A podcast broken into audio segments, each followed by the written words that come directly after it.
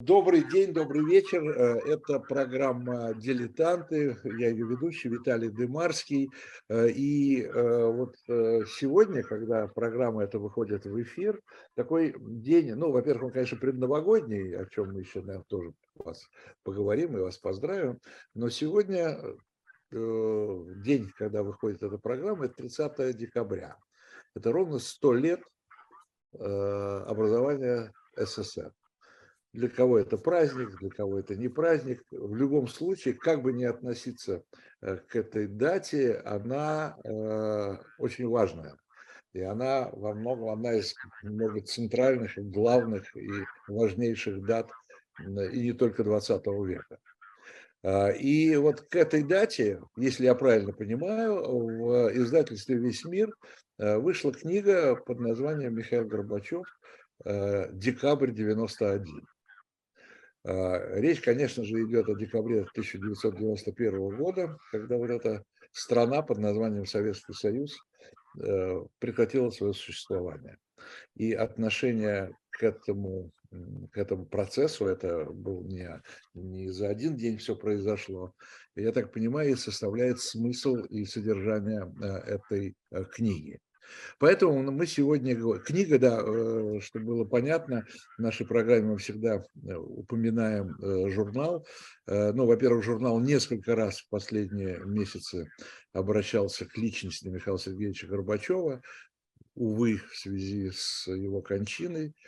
Потом мы делали специальный номер, посвященный международным отношениям, борьбе Горбачева за безопасность, за новое положение, за новое положение, позицию нашей страны э, в этом, э, в этом мире. Э, и вот эта книга, она тоже займет, безусловно, свое место на книжной, в книжной, на книжной полке, которую мы ежемесячно предлагаем нашим читателям. Ну и сразу же скажу, что первый номер 23 года уже э, в продаже, так что вы можете уже с ним э, ознакомиться, купить его, в том числе и на нашем сайте Diletant Shop Media. Ну и переходим теперь к самой книге. Представляю сегодня моих собеседников и гостей. Олег Зимарин, генеральный директор и главный редактор издательства «Весь мир». Олег Александрович, приветствую вас, добрый день. Здравствуйте. А, и хорошо вам известный, это я к нашей аудитории обращаюсь, Павел Палащенко, дипломат, переводчик, а, руководитель пресс-службы Горбачев фонда, а, создавший так или иначе и участвовавший, и сам написавший немало книг. Э, в том числе э, э, раскрывающий внешнеполитическую деятельность Михаила Горбачева на его различных постах, как генерального секретаря и как уже на последние годы президента, первого президента и первого и последнего президента СССР. Уважаемые гости, первый вам вопрос, правильно ли я понимаю, такой в какой-то мере формальный вопрос. Правильно ли я понимаю, что книга приурочена к этой дате? Олег Александрович. Ну, конечно, книга приурочена к дате э, образования, к столетию образования Советского Союза. Э, ну, конечно, она, это переиздание, ведь книги, вышедшие в 92 году она приурочена, конечно, и к, вот, э, к нынешнему году, году, когда не стало Михаила Сергеевича Горбачева, и было очень важно издать эту книгу. У нее, кстати, полное название звучит ведь как «Декабрь 91», «Моя позиция». Вот, Моя она, позиция. вот это, это очень это принципиальный момент. Вот, и она пока, и она создавалась э, для того, чтобы э, показать борьбу Горбачева до последнего, который он вел за сохранение Союза. Ну а вот идея переиздать книги, конечно, принадлежит э, Горбачев фонду и, э, прежде всего, Павлу Руслановичу. Поэтому я думаю, что ему стоит э, сказать именно о том, вот почему вот решили переиздать эту книгу. Потому что мы, конечно, это сделали, и я готов это все комментировать, мне это самому было ужасно интересно но идея и инициатива принадлежит фонду и э, Павлу Александровичу Палащенко и его друзьям. Так, Павел, объясняйте вашу инициативу, раз так. Э, вы знаете, я посмотрел эту книгу э, сразу после кончины Михаила Сергеевича и пришел к выводу, что действительно книга важнейшая. И мысль, которая у нас возникла, возникла еще при жизни Михаила Сергеевича Горбачева, переиздать эту книгу, стала еще более актуальной. И мы попросили нескольких человек, которые или работали непосредственно с Михаилом Сергеевичем, или э, поддерживали его на разных этапах его политической деятельности и в ту пору, когда он был генсеком и президентом, и впоследствии написать свои комментарии к этой книге. Предисловие к этой книге согласился написать Юрий Михайлович Батурин, который в 1991 году работал в аппарате президента СССР, был помощником Георгия Хасановича Шахназарова, а э, послесловие, которое мы назвали «Свидетельство современников эпохи», написали очень интересные люди, и я считаю, что подбор этих людей был интересным и правильным. Это академик Алексей Арбатов, наш крупнейший специалист по проблемам международных отношений и, в частности, ядерным проблемам, проблемам ядерного нераспространения, ядерного разоружения, ядерной стабильности. Это далее Андрей Серафимович Грачев, который работал с Михаилом Сергеевичем Горбачевым. Последняя его должность была э, пресс-секретарь президента СССР, он стал последним пресс-секретарем Михаила Сергеевича Горбачева. Э, далее Руслан Семенович Гринберг, э, член-корреспондента Академии наук, экономист, но не только экономист. Это публицист, это человек со своим ярко выраженным мнением по многим вопросам. И довольно близкий человек был э, к Михаилу Горбачеву. Э, далее это генерал Владимир Семенович Дворкин, который возглавлял в 90-е годы э, Центральный научно-исследовательский институт Министерства обороны, занимавшийся в том числе вопросами ведения переговоров с Соединенными Штатами Америки по сокращению ядерных вооружений. Ну и, наконец, еще два человека. Виктор Мироненко, Э, который в 1991 году работал тоже сначала э, в секретариате э, ЦК КПСС, затем в аппарате президента Советского Союза, и Георгий Пряхин, земляк Михаила Сергеевича Горбачева, журналист, писатель, человек очень яркий, интересный и интересно пишущий. Вот таких людей мы попросили написать. А такой вопрос. Свои вот я эти люди, да, вот эти люди, завершающие как бы том, да, а, а это дополнение к изданию 92 -го года? Конечно, да, это, всего это этого новое. не было в прежнем издании. Э, вообще это издание очень важное, потому что это точное зеркало с небольшими чисто техническими поправками э, той книги, которая была издана в 92 году, плюс вот эти, э, в некоторых случаях, довольно объемные материалы, в частности, предисловие Батурина, большое, интересное предисловие, ну и послесловие других. А, я хочу поделиться собственными такими, ну не то чтобы воспоминаниями, впечатлениями скорее. Ну, довольно достаточно давно я э, прочитал э, внимательно дневники Черняева. Да? И меня что поразило, ну, вроде казалось бы, многое мы знаем, там, но там очень подробно у него описана вот эта осень 91 -го года, вот эта вот борьба Горбачева да, за сохранение э, страны. Я сейчас еще раз хочу, так сказать, подчеркнуть, что это независимо от того, как к этому относиться, там, да, я имею в виду к Советскому Союзу. Потому что, может у нас у всех разные, разные отношения к Советскому Союзу, но сейчас не об этом речь. А, и, там, и вот это меня поразило. Я думаю, я как-то я понимал, ну там что-то происходило, но вот что вот буквально ежедневная, ежедневная борьба вот за это, да, ежедневная какие-то шаги, какие-то попытки э, вот оставить страну, да, чтобы страна не, не, не прекращала свое существование. Это было 30, э, значит, книжка, э, это э, дневники Черняева известны. Книга Горбачева, первое издание, 92 год. Прошло 30 лет. Почему за эти 30 лет, у меня к вам обоим этот вопрос, почему за эти 30 лет вот этот миф о том, что Горбачев один из разрушителей Советского Союза, почему он до сих пор живет? Ну, если позволите, я вот начну э, говорить и какую-то свою версию. Я, э, э, ну, если какой-то миф живет, значит, это кому-то нужно. Это всегда. Куи продес, кому это нужно, мы этим руководствуемся. Прежде всего, было очень долго нужно тем, кто, собственно, Союз прежде всего и развалил вот, э, свалить, э, перенести стрелки на Горбачева. Это главный мотив был в те 90-е годы. Это прежде всего, конечно, речь идет о Ельцине и его ближайшем окружении, его политической, э, так сказать, как бы партии, если хотите. Да? Скажу, что с моей точки зрения, это показывают эти документы, в том числе и книга Михаила Сергеевича Горбачева, здесь Ельцин сыграла позиция Российской Федерации, руководство сыграли ключевую роль. Но не только, конечно, они. Вот. Я лично считаю, что Советский Союз совсем не был обречен на э, распад как таковой, как не была обречена на распад и Российская империя, я надеюсь, и Российская Федерация тоже. Но это, опять же, э, вещи из разряда «если бы да кабы», а история, а я историк, вот, не знает сослагательного наклонения.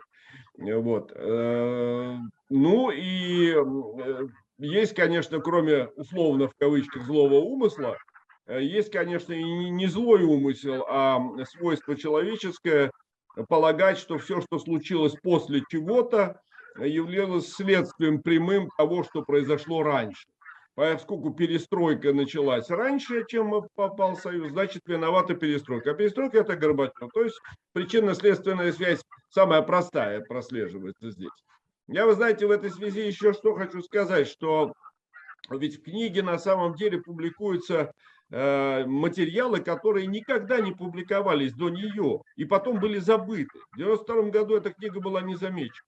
Вот то самое интервью украинскому телевидению 7 декабря в канун Беловежской пущи, оно сегодня читается правительски абсолютно. То, что говорил тогда э, э, Горбачев Э, о возможности и развитии эм, э, тенденций, так сказать, на Украине, который, кстати, его, его интервью отрицал. Они там рассуждали, вот может ли на Украине быть то же самое, что в, Лад, э, в Прибалтике. Вот. И Горбачев говорит, да обязательно будет. И проблемы русского языка, и Донбасса, и Крыма, все это будет. Нарастать антипатия к русскому языку обязательно будет. Но это вот никогда не публиковалось. Мы, кстати говоря, ведь Э, завершаем сейчас, э, завершили основную часть собрания сочинений Горбачева, 30-й том, и там целый ряд документов публикуется как раз по этой книге, они более нигде не публиковались. Там, там есть потрясающее интервью Юрию Щекочихину 28 ноября, в котором речь идет не только о Советском Союзе, а о перестройке, о мотивах и действиях Горбачева, особенно в 90-91 году. Для меня, для самого это было открыто.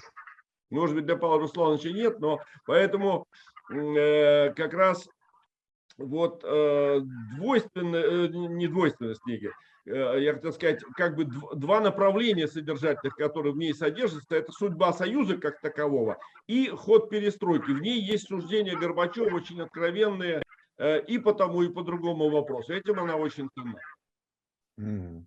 Спасибо, Павел, Павел Русланович. Ваше мнение? Я думаю, что можно согласиться практически полностью э, с Олегом Александровичем. Э, ну, конечно, это не единственная э, причина. Перестройка и то, что произошло после перестройки в 90-е годы, это был процесс гораздо более болезненный, чем ожидал и Горбачев, и те, кто пришли ему на смену. А когда происходят такие болезненные перемены, то вот у нас э, э, в народе, и я думаю, не только в русском народе, существует эта тенденция искать виноватых. Кто виноват, на кого свалить. И, конечно, в 90-е годы при э, президенте Ельцине называть его или виновником, или одним из виновников распада Союза ну, видимо, рука не поднималась, язык не поворачивался у многих людей. А Горбачев, как человек, ушедший от власти, потерявший власть, был гораздо более удобной мишенью для этого. И я вообще хочу сказать, что ведь сохранение э, Союза в условиях таких революционных перемен, которые шли в стране, а перестройка была не одномоментной, но, конечно, революцией. Это был постепенный отказ от э, тоталитарной системы. Так вот, сохранение Союза в таких условиях, конечно, дело э, было трудноподъемное, скажем так. Сохранить страну в прежнем виде, или даже не в прежнем виде, в котором сосуществует Э, Эстония и Туркмения, условно говоря, это в любом случае было бы очень трудно. Но для этого нужно было иметь опору э, в э, людях и в тех людях, которые занимались тогда политикой, и в народе, и в большей части населения. А люди восприняли распад Союза Э, как-то довольно легко, они не понимали, э, что они потеряли э, союз, а когда осознали это, то это было шоком. И вот за шок надо было кого-то винить. Вот это еще одна причина того, почему Э, есть это устойчивое мнение. Мне кажется, оно постепенно меняется, меняется по разным причинам. Э, люди, особенно думающие люди, начинают смотреть э, на это более вдумчиво, более объективно. Но это мнение, конечно, существует.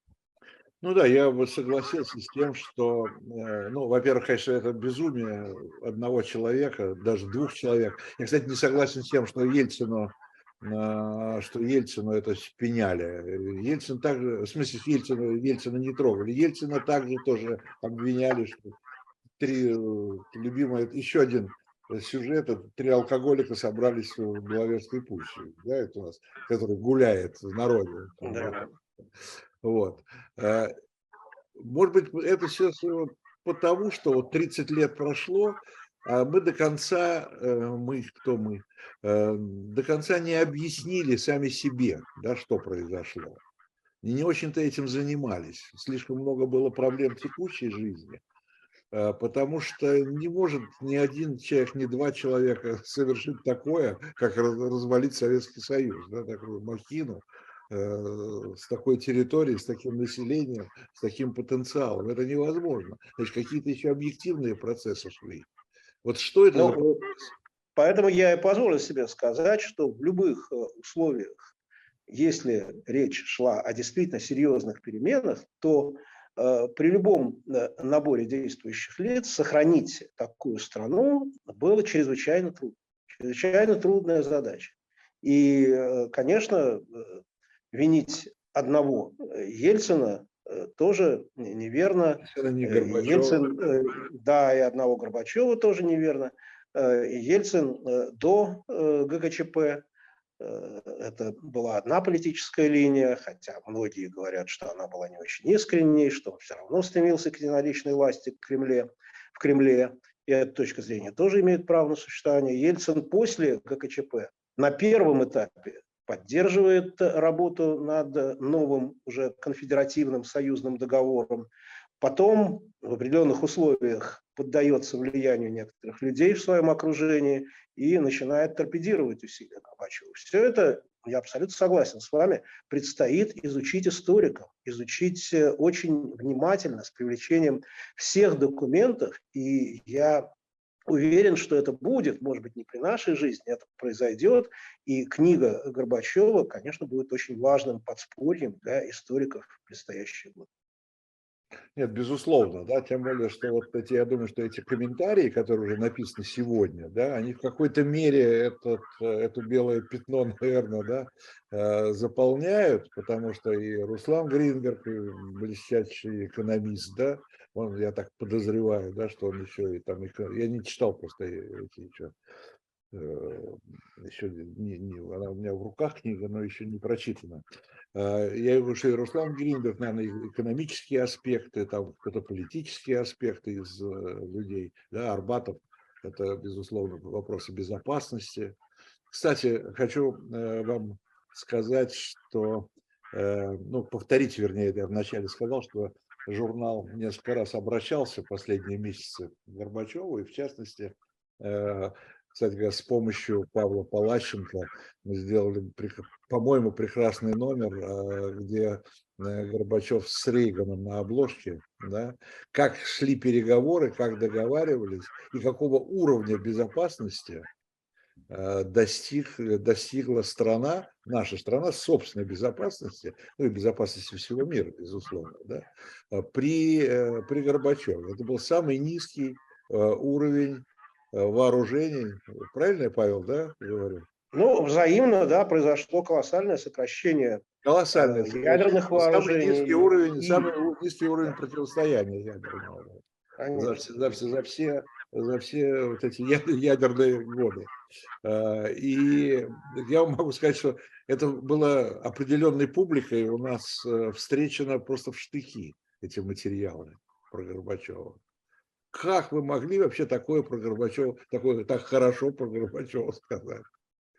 Да. Ну, я... факты и цифры, которые приведены в этом да, ну, номере, ну, они, да, да. по-моему, свидетельствуют за Горбачева. Потому Конечно, что все, это... сокращения, все сокращения были взаимными, и сейчас по общему количеству ядерных боезарядов существует на еще более низком уровне вот тот самый паритет, на основе которого были проведены сокращения при Горбачеве, Рейгане и э, Буше. А в сознании многих людей, опять-таки, существует миф, что все это было сделано в одностороннем порядке, что Советский Союз пошел на какие-то необоснованные уступки. И я вам очень благодарен за то, что вы этот номер сделали, за то, что поместили там все графики, которые свидетельствуют все о цифры, сокращении да. ядерного оружия. Это очень важно, это очень ценно. Да, причем цифры не, не даже не российские, не Горбачев фонда, да, это цифры международных экспертов.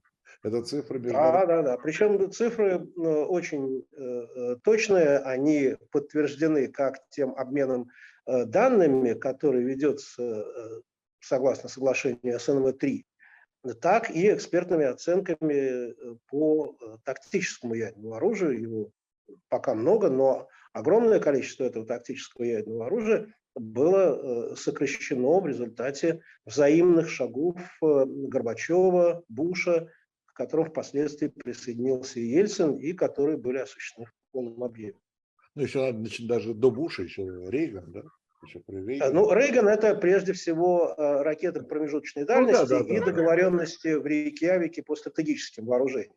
Но это были договоренности. А договор был подписан договор был. уже Горбачевым и Бушем.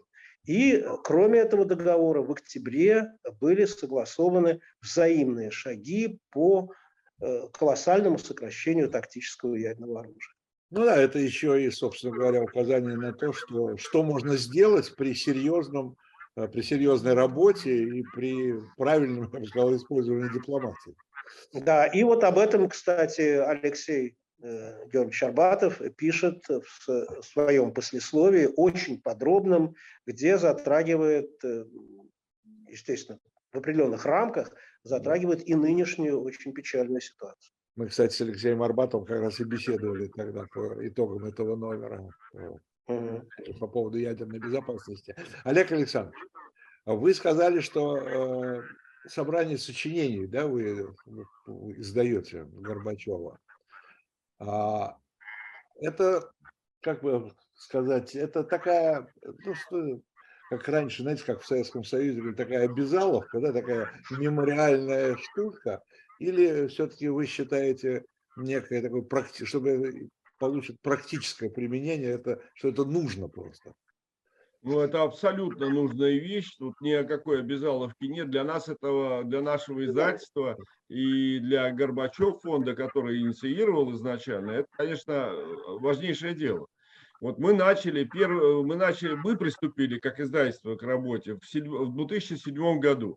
К этому времени часть э, рукописи томов уже была подготовлена командой под э, руководством Владимира Ильича Логинова, замечательного историка. И вот э, с 2007-2008 году мы представляли вместе с Михаилом Сергеевичем первые тома. И вот до сего дня мы выпустили 30 томов. Из них 29 посвящены периоду перестройки. Только первый том Вот он охватывает период до э, прихода Горбачева на высшие посты. Вот. И, конечно, эм, это не просто, вот часто там э, на тех же каких-то, не на конференциях, а на ярмарках на книжных подходит публика и говорит, ну вот это что, все Горбачев написал? Нет, конечно, эти тома Э, каждом, каждый том содержит приложение. Это огромный комплекс документов по внутренней и внешней политике нашей страны периода перестройки, великолепно откомментированный, снабженный всевозможными указателями, примечаниями, выверенный. Это потрясающий исторический источник, который, без которого просто невозможно изучать то, что было, и думать о том, что будет.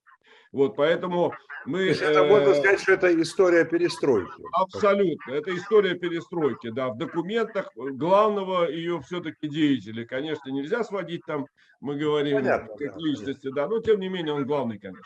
Вот поэтому это очень э, серьезная вещь. И вот я просто как историк, я, конечно, без этого источника невозможно обойтись. Тем более он доступен сейчас во всех электронных библиотеках, во всех э, тысячи университетских э, и институтских библиотек, в основных э, библиотеках и печатные версии, то что, так что это уже работает.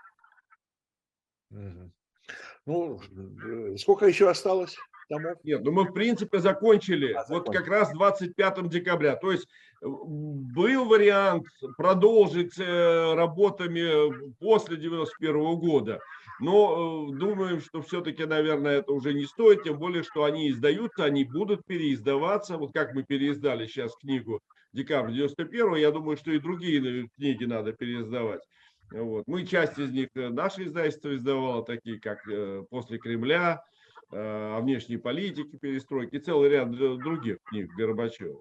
Вот. Будем с этим работать. Ну, как собрание сочинений, вот эти 30 томов – это фундамент. Хорошо, спасибо. Будем, э, будем собирать, я бы сказал, собрание сочинений. Легко. Заходите к нам на сайт, и это легко собрать. Сайт, весь, сайт, э, да, напомню. Сайт издательства «Весь мир» или Горбачев фонда, все равно. В интернет подскажет, куда идти. Понятно, понятно. Э, Павел, э, вот Олег Александрович напомнил дату 25 декабря да, 91 года. А, это же дата э, отречения, да, Горбачева? Это дата заявления Горбачева о том, что он прекращает выполнение обязанностей президента СССР. Так он это сформулировал, я думаю, сформулировал очень аккуратно. И, но это уход его с поста президента. Да, и, кстати говоря, Андрей Грачев, которого вы упоминали, как раз, я помню, присутствовал при да, при э, вот этой телевизионной записи. При этом выступлении, да, и я присутствовал тоже, да. присутствовал. Как, при... это, как это происходило? Это... В каком состоянии? Да, это происходило в Кремле. В да, это происходило в Кремле. Э, Михаил Сергеевич... Э, Эмоционально, сделал, как это происходило? Да, Михаил Сергеевич сделал несколько последних телефонных звонков своим партнерам по переговорам, в частности, Бушу. Он звонил именно 25 числа и на мою долю э, выпало найти Буша, потому что это был день Рождества в Америке, и э, он был не в Белом доме. Он, э, когда Михаил Сергеевич сказал, что соединится с ним именно в этот день, это было утром 25 числа, естественно, в Америке была ночь, и э, нам американское посольство подсказало, кстати, американское посольство пробиться в день Рождества было не так легко, но они нам подсказали, где и как искать. Я звонил, я вышел э, на офицера охраны, который не спал, естественно, в это время. Он сказал, что президент спит, но ему будет доложено немедленно, как только он проснется, о том, что Горбачев хочет с ним э, поговорить. И этот разговор состоялся по-моему, примерно в 5 часов э, дня э, в этот день, 25 декабря. А вскоре после этого э, Михаил Сергеевич выступил в прямом эфире перед населением, перед народом Советского Союза, сказал о своем решении. Выступление это готовили в течение недели Горбачев и его соратники, в частности, Тогда это были Яковлев, Черняев и Шахназаров. Вот они вчетвером работали над этим документом. Документ поистине исторический. И э, я, Грачев и э, другие, мы находились вот в том помещении в Кремле, где Михаил Сергеевич выступал, повторяю, в прямом эфире с этой своей прощальной речью. После этого он всех, кто присутствовал, поблагодарил за работу, попрощался, по-разному сложилась судьба этих людей, э, многих уже нет среди нас, э, э, но я уверен, что этот момент для каждого из тех, кто при этом присутствовал, остался очень такой большой зарубкой в памяти и незабываемым событием. Это же 25 декабря был спущен флаг, да? Тогда, и через несколько часов после этого был э, спущен флаг СССР, и, как э, недавно кто-то рассказывал, э, он был утилизирован для того, чтобы не становился предметом каких-то там, я не знаю, коммерческих или иных действий. Ну, так, во всяком случае, это а, объясняли. Для меня, хотя я прекрасно понимал, что Советский Союз ассоциируется Э, с тоталитарной системой. Для меня это э, событие было очень э, драматическим. Ну да. Не, ну, конечно, присутствовать при фактически, ну, смерть нехорошо говорить со стороны, но при... при да, при прекращении существования государства, да, государства, которое, которое стало другим в Горбачевскую эпоху. Это было Отлично. Э, предметом большого моего разочарования, и я думаю, не только моего, хотя в основном люди э, встретили э, этот факт и это событие без эмоций. Кто-то хорошо сказал, да, что страны э, и государства иногда прекращают свое существование не в самый жестокий момент своего существования, а именно тогда, когда приходят люди, которые хотят его очеловечить, которые хотят его сделать э, другим, но им э, не хватает времени. Я уже не помню, чьи это слова, но слова, по-моему, очень, очень мудрые ну, и соответствующие реальности. Ну, или времени, или есть еще одна версия, да, это что, эм, это, что эта страна, или страна некая, да, страна не, не может быть, она не приспособлена к тем, э, не может переварить те реформы, которые хотят. Ну, нет, версий, версий много. Вот моя версия состоит в том, что в любом случае сохранение страны, где существуют э, такие разные республики, как, скажем, Латвия, Таджикистан, Эстония и Э, я не знаю, Киргизия, что это в любом случае чрезвычайно э, трудная задача. Но если бы весь политический класс э, считал эту задачу своей и взялся за нее, то это было возможно, особенно, я считаю, до ГКЧП, вполне возможно в ином составе, вполне возможно, что э, Прибалтика в любом случае отклала бы от э, даже добровольного союза, потому что в культурном отношении это была совершенно эм, э, другая страна, другое общество. Э, но значительную часть, конечно, можно было бы сохранить, и не для сохранения как такового, а потому что в этом случае было бы и реформы проводить легче, экономику менять легче, ну а главное это позволило бы избежать многих тех тяжелых последствий, э, которые мы видели все эти годы. И я думаю, это было возможно, но трудная задача. Я, я с этим соглашусь, что задача это действительно поистине тяжелейшая. Ну, ну, я бы хотел, я, да, я да, бы хотел тоже немножко вступить на эту тему. Эм, дело в том, что у, в этой книге «Декабрь 91 в одном из интервью Михаил Сергеевич, в частности, я вам говорил, э, Щекочихину, там этот вопрос практически затрагивается. И он говорит, что, возможно, было сохранение страны на началах авторитаризма. Он прямо об этом говорит. Вот мы э, на самом деле здесь наступаем в очень такую э, топкую, так сказать, да, топ, топкую тропинку. Ведь я вот, например, рижанин. Я 17 лет родился и прожил в Латвии. И я не считаю, что Прибалтика и страны Балтии вот с такой вот а, а, железной э, обязательностью обязательно бы, покинули бы, так сказать, эту общую территорию.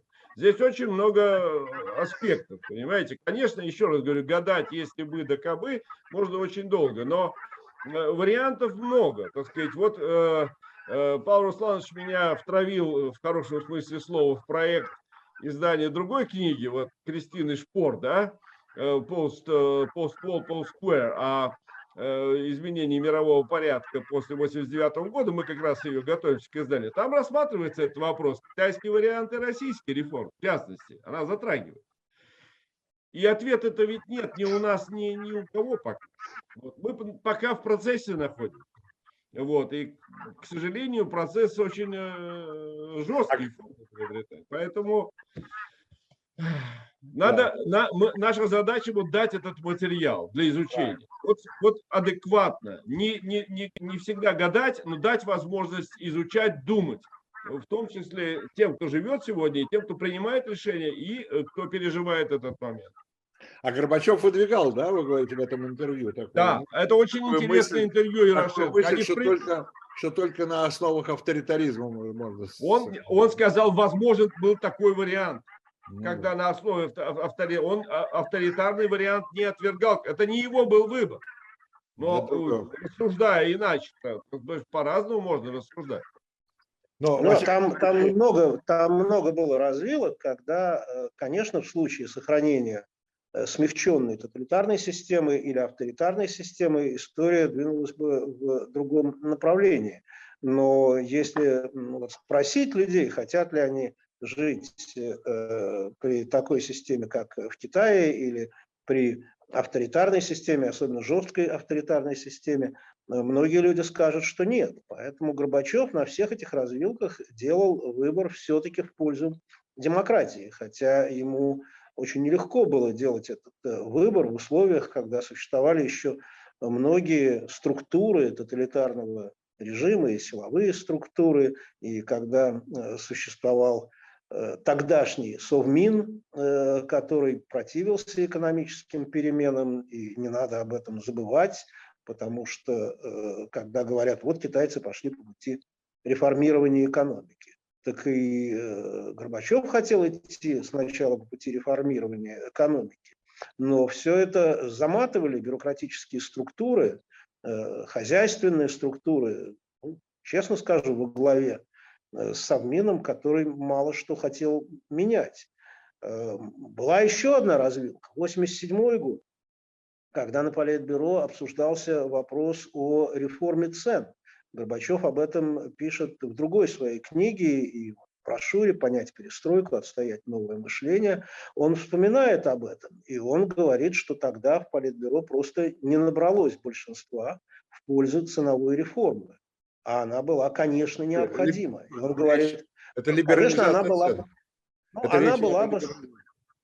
Да, либерали... не совсем либерализация, но более сбалансированные цены. У нас же тогда цены на хлеб были такие, что его покупали для того, чтобы кормить домашних животных на участках. И, конечно, это надо было менять. Но это было бы связано, с, конечно, с болезненной реакцией населения. Безусловно. И мы знаем, чем закончились аналогичные попытки в свое время в Польше, еще при э, том коммунистическом режиме. Это приводило к э, народным волнениям и к э, тому, что тогдашние генеральные секретари польские должны были дважды уйти. И э, реформирование в Польше в тех условиях заканчивалось. Поэтому никто не знает, как повернулось бы дело, если бы Горбачев на эту э, ценовую реформу пошел, несмотря на сопротивление. Никто не знает, как все повернулось бы. Это очень сложные, очень интересные вопросы, и Горбачев об этом думал, и именно поэтому он написал эту статью, которая вошла в брошюру, изданную, кстати, тоже издательством «Весь э, мир» на русском и английском языках, тоже с комментариями, и, может быть, э, и журналу, и, э, главное, вашему магазину «Шоп Дилетант Медиа» было бы интересно и эту книгу предложить читателям, потому что там очень откровенные размышления Горбачева о том, что пошло так, а что пошло не так. Ну да, ну да. Ну, здесь еще, конечно, встает, э, поскольку Польшу вспомнили, э, я как раз вчера здесь тоже беседовал вспомнил одну цитату, она довольно простая, э, цитату Валенции, которого, когда его там что-то говорили по поводу всех перемен и реформ в Польше, он говорит, вы понимаете, он говорит, нас всю жизнь учили, у нас были учебники о переходе от капитализма к социализму. Но наоборот, Говорит, ни одного учебника никто, нас не учил, мы не, мы не знали, как да? вот, поэтому... я, я думаю, он абсолютно прав. Хотя в Польше гораздо более плавно и легко прошли ну, там тоже реформы. терапия была. Конечно, она была. Но, кстати, Валенса, э, прежде чем он хорошо познакомился с Горбачевым, а это произошло уже в конце 90-х годов, он э, позволял себе такие высказывания. Ну, ну, ну что, Горбачев, ну, слава богу, он не сопротивлялся, а вообще все перемены в мире произошли благодаря Папе Римскому, Тэтчер и Рейгану. Но когда он с Горбачевым познакомился, он это мнение изменил. И был у него на дне рождения, приехал на празднование 90-летия Михаила Сергеевича. И вообще они э, друг друга, что называется, поняли, хотя очень-очень разные люди. Ну, э, люди свойственно, слава богу, все-таки переосмысление, да, что со временем ты начинаешь, ты начинаешь, конечно, по-другому смотреть. И, собственно говоря, репутация э, и такое общественное лицо э, Горбачева, оно же тоже очень сильно изменилось, да, от, от неприятия, мы помним, да, это непри, неприятные, опять же, цифры, когда он участвовал в выборах, да, сколько там, я даже не помню, какие там проценты. Вот. До, мне кажется, все-таки уже когда вот до 2022 года, когда он ушел из жизни, все-таки за это время отношение Горбачева изменилось в лучшую сторону намного. Не до конца, да, э, все эти мифы, о которых мы уже сегодня говорили, они э, развенчаны, но тем не менее все-таки люди стали лучше понимать что делал Горбачев, почему так делал и почему он что-то не делал. Конечно. Да? Конечно. Многие, многие стали это лучше понимать. Те люди, э, которые предпочитают жить э, мифами, это в основном люди, которые не хотят знать факты. Ну, честно скажу, мне они кажутся довольно невежественными. Часто приходится читать там в Яндекс Дзене какие-то статьи, особенно комментарии к ним, очень одновременно и эмоциональные, и невежественные. Это, честно скажу, производит э, довольно тяжелое впечатление. Ну вот есть такие люди. Посмотрим, как дальше будет все это развиваться. Мне кажется, что этот процесс будет идти.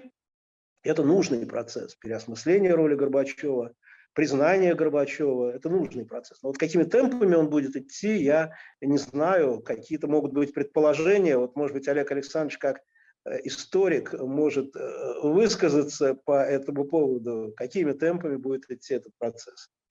Знаете, они точно пойдут э, не по прямой.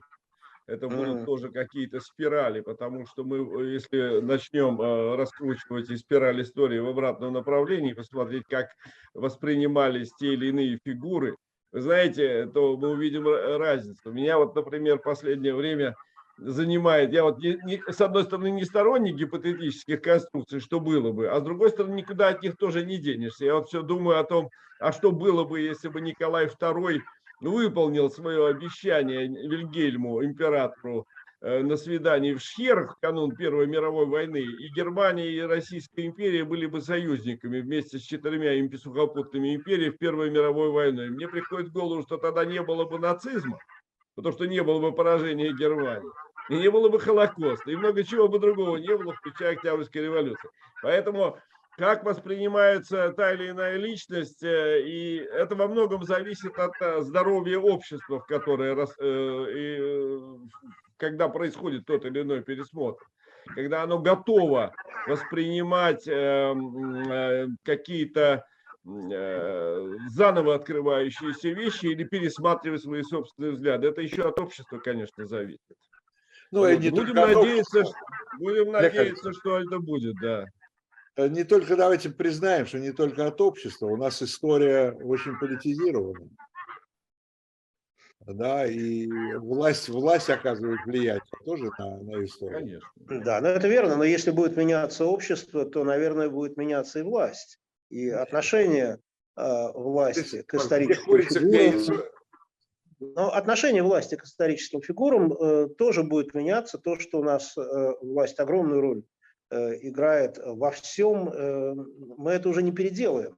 Но вот я вспоминаю, когда госсекретарь Шульц э, рассказывал на одной конференции в центре Рейгана в э, Калифорнии, недалеко от Лос-Анджелеса, рассказывал, как они обсуждали перед первой встречей Горбачева и Рейгана вот и Горбачева, и перспективы этой встречи. Там в администрации было очень много э, людей, которые играли на антикоммунистических струнах Рейгана и говорили, что не надо ехать, э, ничего не получится, потому что Горбачев коммунисты и договориться ни о чем не удастся.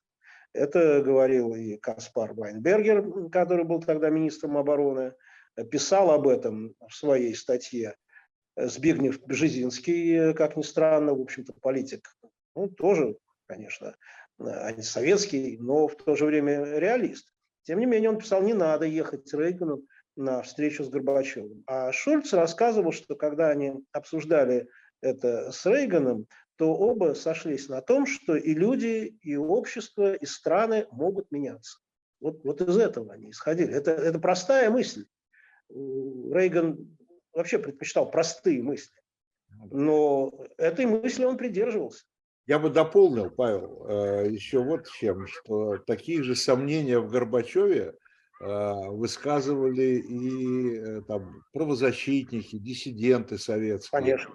Они же поначалу не доверяли. Я помню, когда это была встреча писателей в Копенгагене, если я не ошибаюсь, в годы перестройки, и впервые призвали тех, кто уехал, да, так сказать, которые вообще которые считали, что они уехали уже на веки вечные из Советского Союза или высланы были из Советского Союза.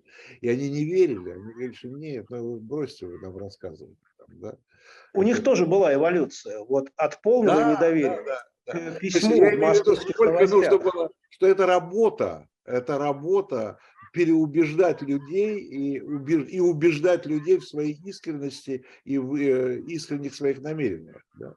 И вот, вот те люди, о которых вы говорите, ну, можно назвать Василия Аксенова и некоторых других, у них тоже была эволюция от полного недоверия к Горбачеву к письму, которое опубликовали московские новости. Московские новости. Я помню. Пусть Горбачев докажет нам. Там да. формулировочки были такие, я считаю, довольно высокомерные по отношению к Горбачеву. Но это уже была эволюция. Это уже была эволюция от полного Конечно. недоверия к готовности принять какие-то доказательства. Так что все менялось тогда, менялось быстро. Знаете, Олег Александрович, очень интересно было бы для, для того, чтобы э, мы имели полную историю перестройки, издать еще и вот такого рода документы, реакции на Горбачева, да? Безусловно. Документы вот вокруг вот этого всего. Да, да, да. Я подумаю, я подумаю над этим. Вот, подумаю вместе с фондом. Там действительно Э, такое измерение, оно очень важное, конечно. Как, да. как воспри... Воспри... Причем в разных слоях, в разных кругах. В слоях, конечно. конечно. Да. Деятели культуры, да, там и так далее. Да, да. И международные, потому что слушайте, международную реакцию, ну, Павел-то лучше, наверное, всех нас знает. Э, мы знаем, что там очень все по-разному было, да, очень все по-разному. Я, поскольку получше знаю Францию, помню, как Митеран не был счастлив от объединения Германии. Ну, это да. Он, он, он не был счастлив, но вот в моей книге э, приводится запись беседы, не полностью, конечно, Горбачева с Митераном в 90-м году где Митран э, говорит откровенно, да, я хотел бы замедлить этот э, процесс, процесс но я вижу, что сделать это Нельзя. политическими средствами невозможно. Он э, говорил об этом с некоторой болью. Но надо еще вспомнить, что Митеран – это первый западный лидер, который уже, если не ошибаюсь, в сентябре во время первого визита Горбачева на Запад сказал э, Горбачеву, что давайте не будем недооценивать э, Рейгана. Это человек, с которым можно договариваться, в нем э, есть э, э, готовность к диалогу. Ну, вы помните, что тогда, конечно, еще наша пропаганда в основном была настроена на резкую критику США, да. политики США. Бывший и, актер вообще. Да, Митеран, с которым ну, у, у Горбачева были действительно э, какие-то общие темы, ну, часть социал-демократия, э, в частности, более справедливые международные экономические отношения, они вот на этом сходились. И Митеран сыграл определенную роль вместе с Тэтчер в том, что удалось организовать первую встречу Горбачева и Рейгана в ноябре 1985 года в Женеве, где я был, который я хорошо э, помню. И э, я думаю, не надо недооценивать роль вот этих э, людей, западных политиков. Ну, да-да-да. Тэтчер, с Тэтчер у него тоже были замечательные отношения. Ну, да, Тэтчер... да, хотя бывали, бывали такие стычки на идеологической почве. Э, ну, мы помним знаменитое интервью Тэтчер нашим журналистам, когда она их буквально подавила даже не столько аргументами, сколько своей убежденностью, эмоциональностью. И я помню реакцию Горбачева на это. Он сказал, ну что ж, плохо готовились журналисты к ней, к этой встрече. Я брал у Сергеевича я брал у Михаила Сергеевича интервью по поводу э, Тэтчер. Он очень интересный момент вспоминал. А уже когда оба ушли из власти, у них был разговор, он говорит, и меня говорит, вдруг значит, она спрашивает, как она его называла, Михаил или Маргарет? Михаил, да, Михаил, нормально, Михаил, Маргарет, да. Говорит, Михаил, а ты как, если ты бы еще готов Порулил бы? бы еще? Рулил да, бы, готов да, порулить, да. Да, да. Он говорит, да нет, куда уже, уже все. Он говорит, а я бы еще порулила. Сказал, а я бы порулила. Я был при этой встрече. Это как раз э, было э, по пути в э, США. И сделали остановку в Лондоне, чтобы поздравить ее с днем рождения, только что прошедшим, и вручить э, подарок. И подарок этот был довольно симпатичный, такая фарфоровая э, ваза она была очень удивлена, очень тронута этим.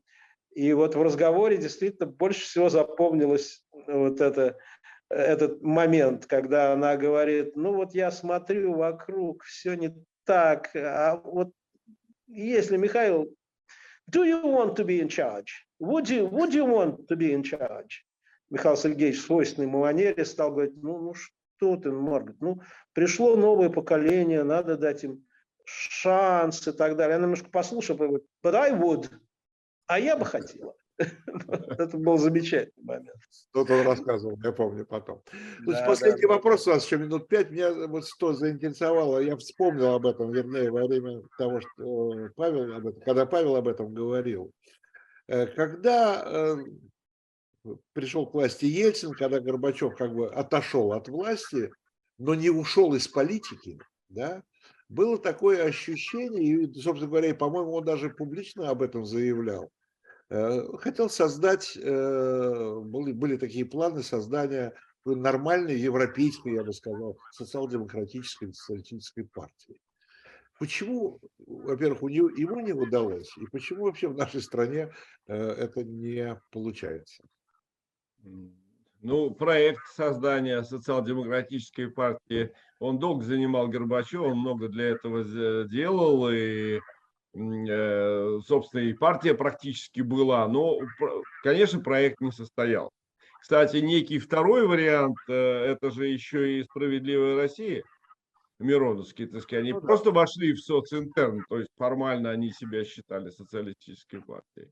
Ну, Но эпоха социалистических партий в том понимании, в котором мы привыкли, она, конечно, в чистом виде прошла. И говорить о социал-демократии, вспоминая там о начале 20 века, вот, эм, это, наверное, так сказать, какая-то, я не знаю, дань марксизму, так сказать, э, дань каким-то понятным категориям, э, социальной защите.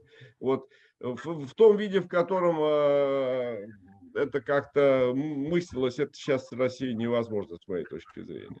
Хотя мне лично социалистическая идея весьма э, близка вот э, в том виде, в котором она реализована в Европе, в частности. Ну, Но я бы еще добавил, что вот эта попытка была э, сделана э, во второй половине 90-х годов, э, в начале 2000-х годов, когда, конечно, у нашего интеллектуального класса готовности воспринять социал-демократические идеи было очень мало. Все-таки вот идея того, что есть рынок, рыночная экономика, и она все решит, все поставит на свои места, еще тогда была очень э, популярна. Э, Но есть и другая причина, я думаю.